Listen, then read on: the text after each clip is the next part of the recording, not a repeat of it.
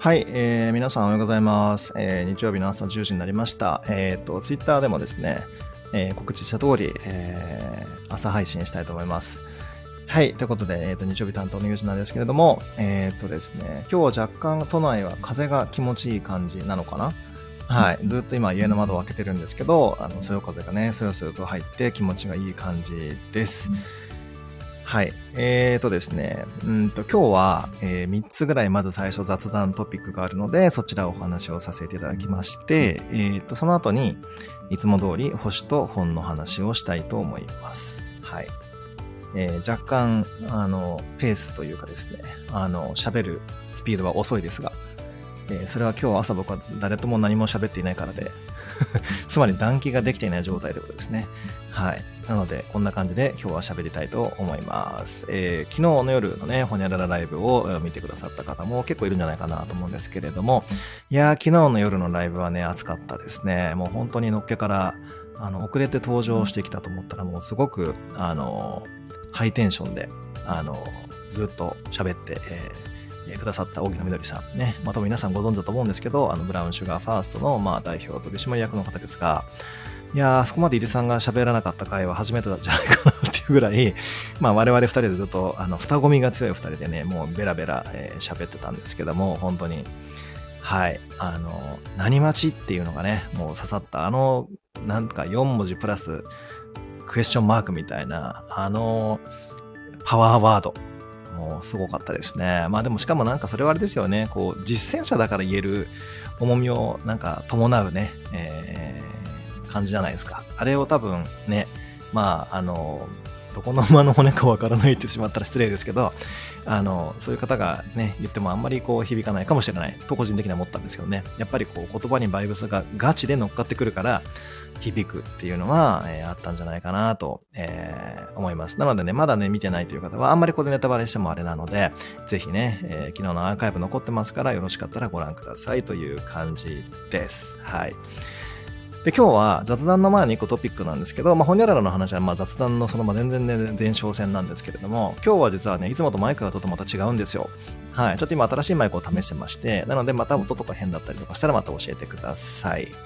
はい。ということでですね、早速もう雑談ね、今日のね、えー、3つの、えー、トピックですが、1つ目はですね、1つ目はとかパパッともう、あの、タイトルというかそのカテゴリーをお伝えしていくと、1つはね、この間、まあ、季節して開催できてしまった、あの、なんなら引き寄せの法則的になったのかわかんないですけど、できてしまった Z 飯のことを一つ。で、次はスポーツのこと。で、次は、えっ、ー、と、食べ物のことという豪華3本立てでちょっとお話をしたいと思います。はい。で、まあ、Z 飯のことなんですけど、えー、ついこの間ですね、1週間経ってないですね、えっ、ー、と、本当は3人でね、ご飯に行く予定だったんですけど、ちょっと欠員が出たので、急遽ね、ツイッターとか、ブログでは僕、えっ、ー、とね、告知してないかな、ツイッターでちょっとあの、えー、告知させていただいて、で、そしたらまあまあ応募がありまして、あの、Z 世代の方限定になるんですけど、ご飯行きませんかっていうので、えっ、ー、と、あの、声をかけさせていただいたら、それなりにね、連絡が来たので、ああ、この方はっていう方を、まあ、ちょっと僭越ながら2名お声がけさせていただいて、で、まあ、あの、4人で、合計ね、4人でご飯を食べたんですけれども、まあ、もちろん、あの、僕はその2人とは面識もなく初めましてで、まあ、最初ちょっと緊張されてたのかなっていう感じはしましたけど、まあ、でも中後半からブーストかかってきましてですね、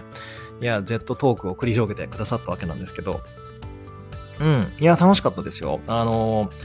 なんていうんですかね、こう、いろんな、えー、価値観というか、まあ、世代的に正直そこまでめちゃめちゃ差があるかというと、僕もある程度時代のいや、先端は言い過ぎだな。時代の先端って言ったら僕その瞬間にあの新幹線の中での雑誌がパッと頭に浮かぶんですけど、あれは、それもそのなんか時代の先端っていう言葉ともう紐付けられすぎてるからですかね。よくね、あの車内アナウンスで言ってますもんね。ね、時代の先端のなんとかの雑誌、ウェッジ。まあ、それどうでもいいですね。はい。それで そうなんですよ。一応なんかそのね、あの、一応先端らしきところを、あの、ウォッチはしている僕ではあると思ってるので、まあ、そこまでなんか Z 世代とハイパー差があるかというと、まあ、そういう感じはなかったんですけども、あの、大半は。ただ細かいところですね。細かいところで、やっぱりちょこちょこっとね、あ、なるほど、ここが違うんだねっていうか、あ、こういう価値観だねっていうところは、まあもちろんあるから、まあ言うてもまだ今はね、その被験体というかですね、分母 N の数が全然少ないので、まあこれからそれをね、こう重ねていって、まああの、本当にこう、あの、なんだろうな、世代間格差とは、Z 世代とそれ以前の世代との違いは何ぞやっていうののエッセンスをね、ちゃんとね、抽出していきたいなと思っておりますと。なので、今月中にあと1回ぐらい、多分16とか17ぐらいになりそうかなと思ってるんですけど、あと1回ぐらいご飯会をして、えーまあ、今回もちろん欠員募集じゃなくて、最初からね、まあ、盛大にかどうか分かりませんけど、人数集めてですね、まあ、ちょっとやりたいと思っております。まあ、月1とかできたら面白いのかなと思っていて、なんなら出張とか行った時に出張先とかでできても面白いのかなとか、えー、まあ、思っております。はい。というね、まず、あの、1次会じゃなくて0.5回目開催の、まあ、Z、Z 飯の報告というかですね、まあ一応面白かったですよと。で、まあそこまで大差はなかったけど、まあこれからね、そのエッセンスをまあ抽出していきたいですよと、はい、いう感じでございました。まあ、まあ皆さんもご存知かなと思いますし、実際 Z 世代のお子さんとかがね、まあいる方もいると思うので、まあここでこんなこと言うのもあれなんですけど、まあなんていうんですかね、僕世代とかだと働くことに対する意識がだいぶ高いというか、まあ仕事のプライオリティが相当高い印象があるんですけど、あの、そういうような、あの、仕事に対するその、なんていうんですかね、人生の中に占める仕事の割合っていうんですかね、が、そこまで高くない、んじゃないかなっていうふうに、あの、まず感じましたね。はい。なので、他のことも大事にしているし、他のことにもちゃんとこう、フラそれこそフラットに意識を配っているしっていう感じを、えー、受けましたという感じかなと。はい。はい。でね、次なんですけども、えー、っと、食べ物についてってことなんですけど、ついこの間、おとといかな、あの、いつも僕、あの、月一、あ、月一は行ってないな、隔月でお世話になっている、あの、モテサンドのウェルクさんに行ってきまして、まあ、あの、なんだっけ、あの、統合医療のクリニックで、まあ、いろいろこう、その、最新のデバイスを用いてですね、まあ、体のことを、まあ、チェックしてくださるんですけど、えっ、ー、と、まあ、あの、インスタのストーリーズとかブログに上げた通りですね、な結構意外と僕はストレスまみれでヘロヘロだったっていう、そこに関してはちょっとさておき、今回はですね、実は僕は、あの、あれなんですよね、ウェルクさんって、あの、食べ物とかね、サプリとか持っていくと、それが自分に合ってるかどうかっていうチェックもしてくださるんですよ。なので、まあもちろんその、検査料みたいなものは当然、あの、あの、かかってくるんですけど、あの、それをこう持っていくと、な機械に乗っけて、ああ、合ってますね、みたいなことを見てくださるんですね。で、僕は前々前回ぐらいに、あ、前回ぐらいかな、カロリーメイトを持っていって、合ってますねっていう感じで、あの、某森島先生におっしゃっていただいて、あの、いいですねっていう感じだったんですけど、あの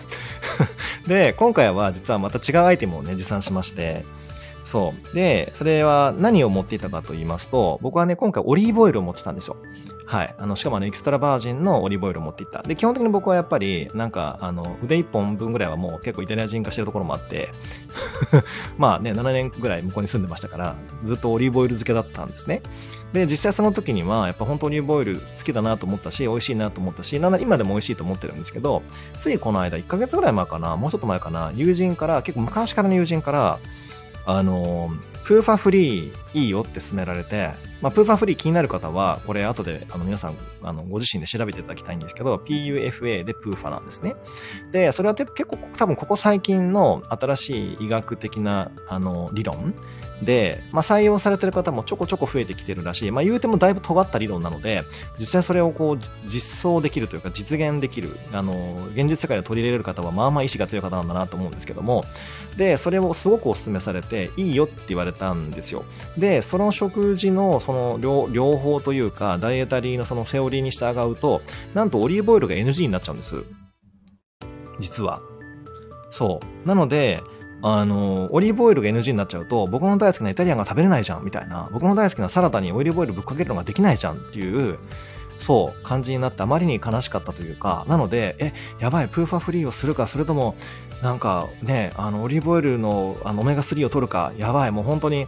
なんかね、シェイクスピアじゃないけど、ね、2B は not to be みたいな感じでですね、ちょっと結構人生の局面にこう差し掛かったというか、やばい、もう毎日のなんか食生活が変わってしまうみたいな感じで、もうしょうがないから、あ、でもまあしょうがないからっていうか、しめしめともね、たまたま予約も入ってたので、オリーブオイルをまあ持って行ったんですよ。あの、一瓶丸々。で、その機材、機材というか、あの、機械に乗っけてですね、こうチェックしてもらったのが、とにかくその棒がね、あ、例えば行ったことがある方は多分これご存知だと思うんですけども、もしくはほにゃらら見てくださった方は、森島先生の登場回ですね、あの、わかると思うんですけども、とにかくそのスティックがですね、もうブンブン丸、振る、ま、もうなんていうか、回りまくるわけですよ。どうですか？ああ、いいですね、っていう感じだったんですね。だから僕は本当にこうなんかほっと胸を撫で下ろしたんですけど、なので、まあでもある意味これはちょっと僕でその瞬間ちょっと確信に変わって、うん、僕の中でやっぱ当たりをつけてた、なんならその保守的ダイエダイエタリー理論っていうのがあるんですよ。で、それが果たしてプーファに負ける、いや負けるとか勝ち負けじゃないんですけど、覆されるのか、それともやっぱり自分の合ってたのかっていうので言うと、僕はやっぱそのオメガ3系が合ってるらしいので、オリーブオイルが合ってるらしいので、やっぱそうじゃんみたいな感じで、なんか、あの、はい、あの、持っていったプーファの本は、なんかもう書棚にしまっておこうっていうね。なんなら必要な方にお譲りしようみたいな感じで、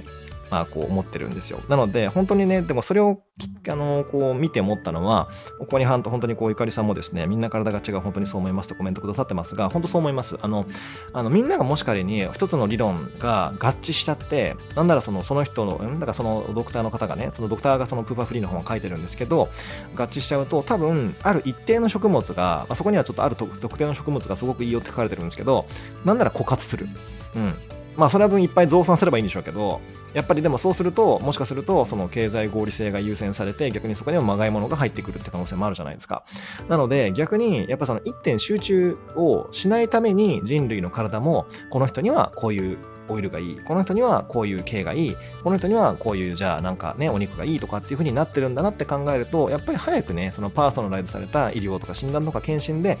自分に合うものを取っていく。それが何かがちゃんと分かるっていうのが一番、まあ、健康だったりとか自己調整の早道近道なんじゃないかなとね改めてね思いました、はい、ちなみにね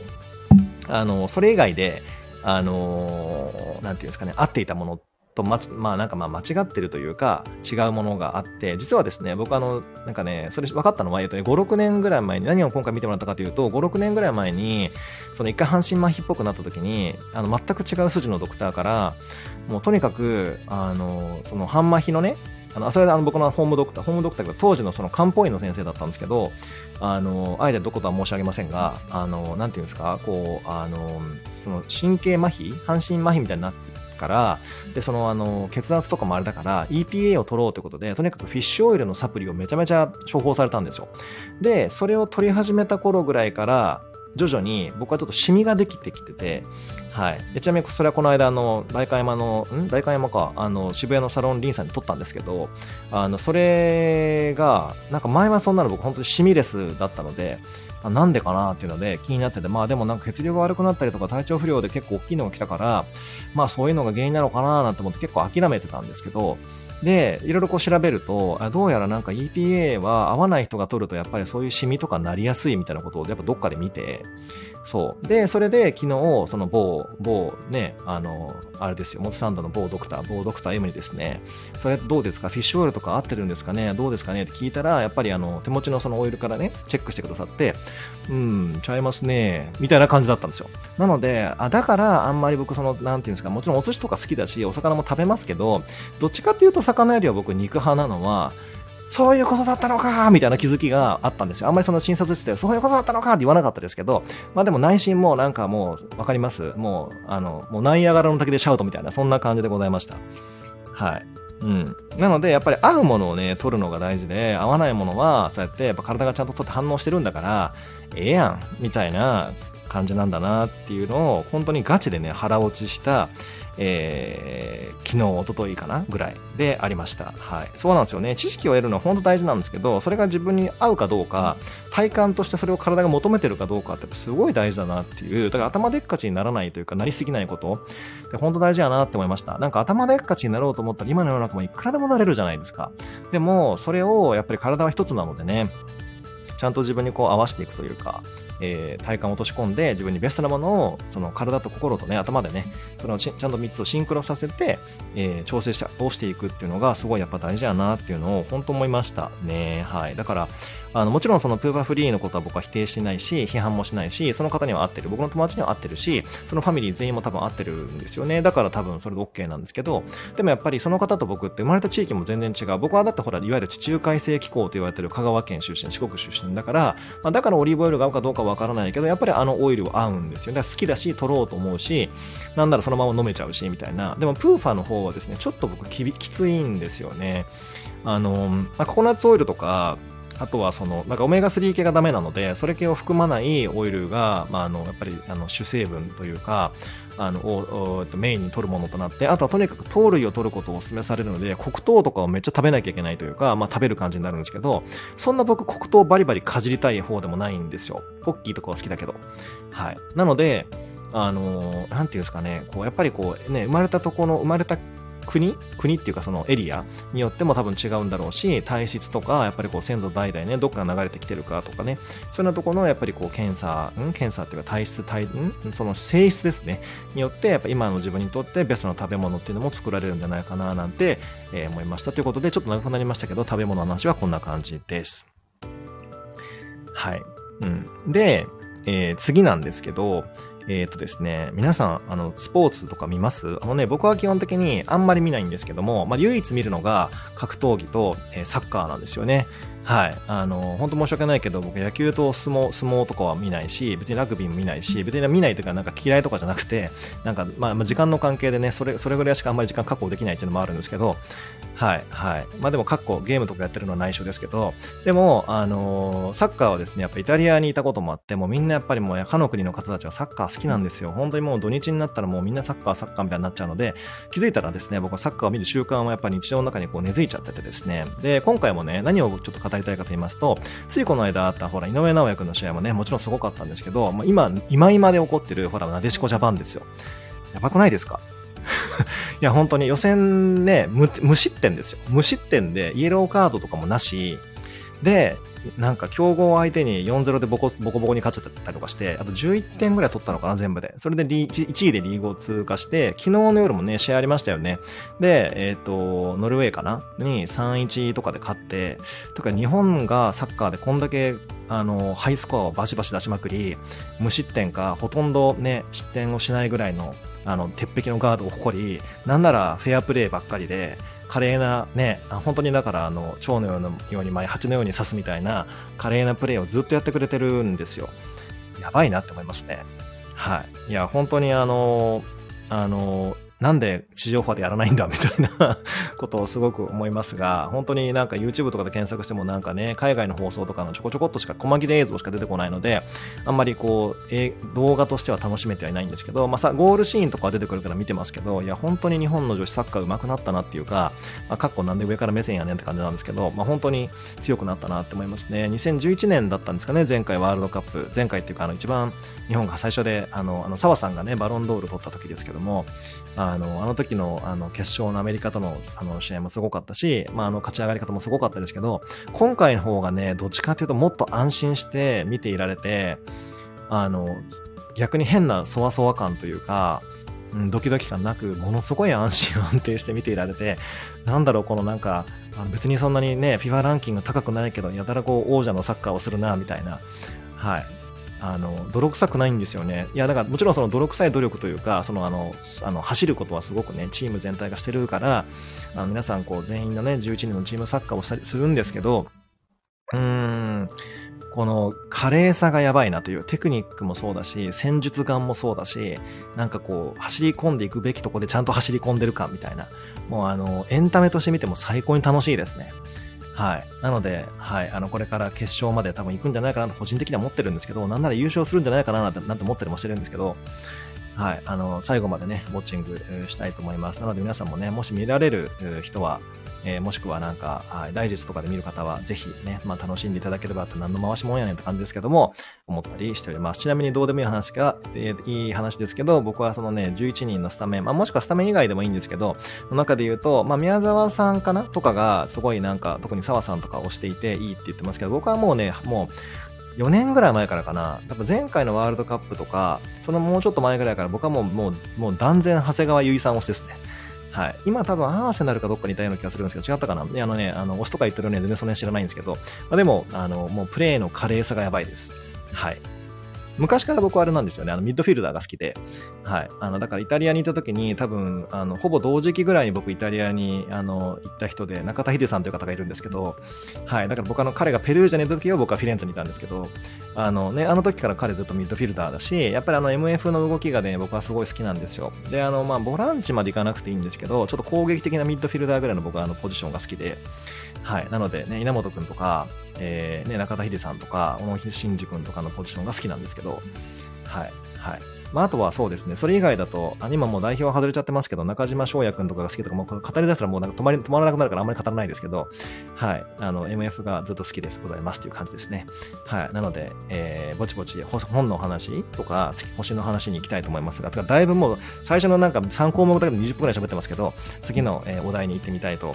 思います。はい。あ、ちなみに、あの、なでしこのチームは、えー、っとね、監督以外は僕全員、あの、ほら、なんだか出生情報とか全部出るじゃないですか。なので、チーム情報を検索して、あの、バーっとね、あの、今回の二十何人かな、ベンチの方も含めて、全員分のこう、あの、ネイタルは出してないけど、誕生日をバーっと見てみたら、やっぱね、過半数が Z 世代でした。はい。いや、だからなんやねんって話なんですけど、まあでもやっぱりこう、なんていうんですかね、やっぱヤギ座のあたりにね、星が入ってる方が多いせいなのか、まあ、もちろんそれは他チームもそうなんだと思いますけど、でもやっぱりこう、チームを若返りをあうまく成功してるのが、やっぱりこう、ヤンガージェネレーションうまく使えてるのが日本だと思いますし、他の国って意外とそこまで、ジェネレーションの、こう、なんていうのはリニューアルというかですね、がちょっとできてないチームが多いんじゃないかなと思う中で、日本はその辺がね、結構早い段階でチームをこう、一回、あの、変えちゃったのが、あの、走行してるなっていうのは、今回、えー、試合とかね、あの、他の国の、あの、試合とかもそうなんですけど、メンバーとか見てても、あの、良かったんじゃないかなと、えー、思います。はい。はい。で、まあ、ビバ Z 世代ということで、えー、次のね、あの、星のコーナーに行きたいと思うんですけれども、はい。でね、ね、今回のそのまあ星調べというか星の予報なんですけれども、ちょうどね、今週ぐらいから、えっ、ー、と、乙女座にいる天体とですね、大牛座にいる天体がね、すごくいい感じのアングルね、えー、角度になっていくんですよね。それプラス、えー、さっきブログにもちょっと上げたんですけども、ヤギ座にいる冥王星もね、またいい角度になっていくんですよ。オーブが緩めなんでね、そこまでめちゃめちゃ強いかっていうと、そこまでではないかもしれませんけど、なんかやりたいな、なんか新しい、なんか型を作りたいな、なんか新しい基盤作りたいな、なんかやらなきゃな、もしくはなんか何かそういう新しいことにね、こう参画されるみたいな、そういうあのアサインされる、もしくはね、オファーが来るみたいなことが結構あるんじゃないかななんて、えー、思ってます。なので、えっ、ー、と、新しいその仕組み作りを始めるとか、えー、新しいその、例えばまあマネタイズって言ってしまうのはちょっとあれかもしれませんけど、そういうような、まあ実質的なね、あの、利が生まれるような、えー、動きですね、は非常に今週、まあ、あと来週も含めてもいいんですけども、えー、から始めるのはすごくすごくいいんじゃないかなと、えー、個人的には思います。で、多分、水亀座の満月が終わって、変なもやとか迷いとか、だるいとか何もしたくないとか、なんか、そういうの、なんていう、なんていうか、ちょっとこう、虚無虚無フィーバーね、虚無フェスがちょっとも終わりかけてきてるというか、多分なんならもう終わった方もいると思うので、だいぶね、具体的に新しいことに向けて動き始めたりできるんじゃないかなと思います。というかね、今話してて思ったんですけど、あのいつも僕イヤホンでこのスタイフは撮っていて、喋ってるんですけど、今回ね、実は僕あの新しいマイクを試してるんですけど、このマイクやばいですね。このマイク使って喋ると、だいぶ喋りやすい。なんだろう？マイクのバイブスなのかな？多分これわかんないですけど、今日これ聞いてくださってる皆さんも、なんとなく今日喋りがあんまつまんないな、つまんないというか、あの、つまりがないなっていうか、持ってるんじゃないかなと勝手に思ってるんですけど、ね、いや別にコメントしなくていいんですけど、そうそう、なんか、うん、今日はあんまつまりがないんですよ。不思議ですね。マイクによって変わるなんて。はい。お、聞きやすいですよ。ありがとうございます。声がクリアありがとうございます。そう。うん。いや、本当にこのマイクいいなって思いますね。はい。でね、そうなんです。なので、今週は、えーと、とにかく、その新しいことを始めるのがすごくいいし、あの、自分をね、こう、節制するとか、縛るとか、えー、縛るっていうのはですね、こうなんか、あの、何かこうレベルを上げるためにこう絞りをね、こうあの自分にこうあの課すっていうか、あの、まあ、ダイエットでもいいし、トレーニングでもいいんですけども、そういうのは今週とかすごくいいんじゃないかなと思います。僕もね、実はあのウェルクさんで新しくゲットした、えー、結局サプリかいって話なんですけど、あるサプリをちょっとなんか試そうとね、それはなんか先生から処方されたわけじゃなくて、僕から自ら申してて、これちょっとやってみたいんですけどってことで、えー、試したものがあるので、それが結果どうなるのか、それをまたね、今度後日、えー、レポをしたいと思います。ということで、えー、っとですね、ライフチェンジブックのコーナーに進んでいきたいんですけれども、えー、今日はですね、またこれかと思われるかもしれませんけど、あの、実は、つい最近出た、え、本当かな？つい最近出たのかな？ちょっと前のかな？えっ、とですね、奥付け見るとわかるんですけど、あ、全然つい最近じゃなかった。2年弱ぐらい前でした。あのですね、前回、あ、いや、前々回かな？にご紹介した例のマジシャン浅田さん。はい。あの方がですね、あの、2冊目の本を出してまして、宇宙が終わるまでに恋したいって、またそっち系かいって思われるかもしれませんけど、また証拠にもなく、あの、この本をご紹介したいと思います。この本っていうかな、浅田さんの1個前の本はなんか恋愛実験の本だと思うんですけど、で今回はですね、また同じく恋愛実験みたいな本なんですけど、まあ内容はまあそういう系の本なんですけど、はい。で、同じく、前回と同じく角川さんから出てまして、あのー、えっ、ー、と、裏の、帯の裏には恋愛の公式を教えますであるとか、あのー、そういうような内容をね、まあ、こう書かれていて、えーと、恋の引き寄せ方を科学的に解説する恋愛小説ってなってるんですけど、ね、別別になんか僕はこの本をご紹介してるから皆さんに恋愛しましょうとか、いやなんか恋愛ベタを直しましょうとかね、そういうことを言いたいわけではなくて、この本はですね、何が僕素晴らしいかというと、また例のちょっとこうなんか分析的な思考になっちゃうんですけど、文章の構成と、あとは、そのなんか王道とも言える、その登場人物のそのキャラ設定というか、属性の作り方と、あとは、まあ、読ませるための工夫みたいなものが、例えばなんか最初からアンダーラインっていうか、の蛍光ペンみたいなところが大事なところに惹かれたりとか、とにかくぐっとなんかこう感情を移入させる、ストーリーに没入させる、えー、こうなんかこっち側こっち側ってそのなんか著者側というか、そのなんか物語のその世界観側に引き寄せてくるための、あの、うまい、そのコツっていうんですかね、ピップスがいっぱいあるんですよ。なので、文章を、まあ、書きたい人とか、まあ、かない本出したい人もそうかもわかんないんですけど、まあ、これ非常に勉強になるんじゃないかなと思いますし、とにかくキラーフレーズもいっぱいあるし、もう、これ読んだだけで、あの、この本が出た中で、もう頭の中には、まあ、プチパンケーキちゃんとか、プチパンケーキちゃんってね、パッと出てくるぐらい、あの、なんていうんですかね、まあ、とにかくわかりやすい、いい本だなって思いますし、何があとね、いいかと言いますと、やっぱこう主人公がやっぱこうヘタレなんですよね。だったらレベル1みたいな。それがどんどんどんどんこう章を追っていくことに成長していって、こうレベル40になっていくみたいな、そのなんかやっぱ成長ストーリーってわかります？なんかこう少年ジャンプの主人公がヘタレでどんどんその成長を読者の立場でこう追っていってなんとなく感動していくみたいな、それがこの一冊の本の中でこう味わえる感じでして、そうだから恋愛小説であって恋愛教本みたいな感じなんだけどあのただのうんちくをねただ語ってるんじゃなくてですねそのうんちくのテクニックのそのなんかこう入れ込み方うん、組み込み方が非常に秀逸だなと。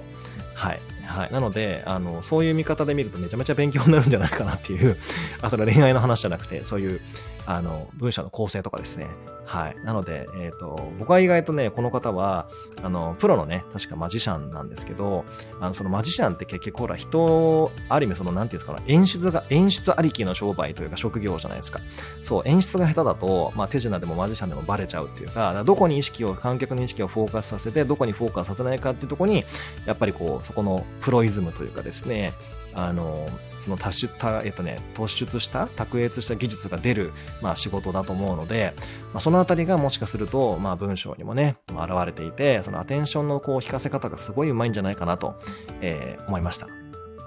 はい。を先日紹介していただいた一冊目面白くて一挙見しました。ね。ですよ。まあですよねって言い方も変だけど、いやもうそう言っていただいて、えー、嬉しいです。はい。恋愛のご相談乗ることがあるので読みます。なるほど。ぜひぜひ。はい。いや、もうすごいいい本だなって思いました。で、あの、でもこれは、なんで僕今回、証拠でもなく、この2冊目をご紹介したかと言いますと、この浅田さんの本は、えっ、ー、とですね、人と人との正しい距離感の取り方、もしくは正しい距離の詰め方、もしくは正しい仕事でもそうですね、アプローチの仕方、みたいなものにも使える本だなって思ったんですよね。はい。で、あとは、やっぱり人と人とのそのなんか礼節の話みたいなところよりも、まあこの人は恋愛についてそれを落とし込んで話をしてるんですけど、礼節に落とし込んでもこれはすごい使えるなと思ったし、営業さんでも使えるなと思ったので、あの、多分非常にあのね、恋愛本だからって敬遠せずに、本当になんかね、あの年代問わず、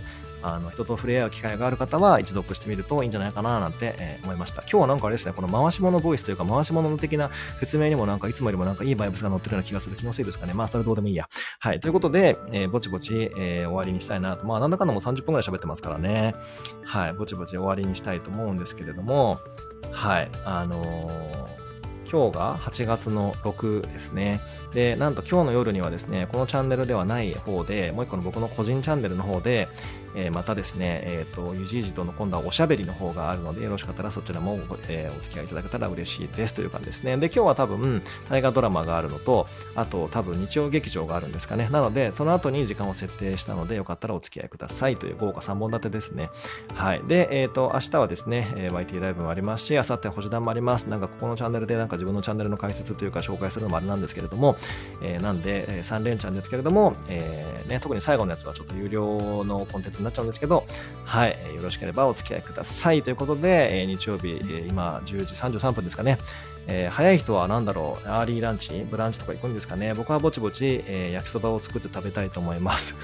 ちなみに、あの、僕は焼きそばソースは、あの、おたふく派です。はい、どうでもいい情報でした。ということで、えー、皆さん今日も、えー、ね、え、優雅な午後をお過ごしください。ゆうじでした。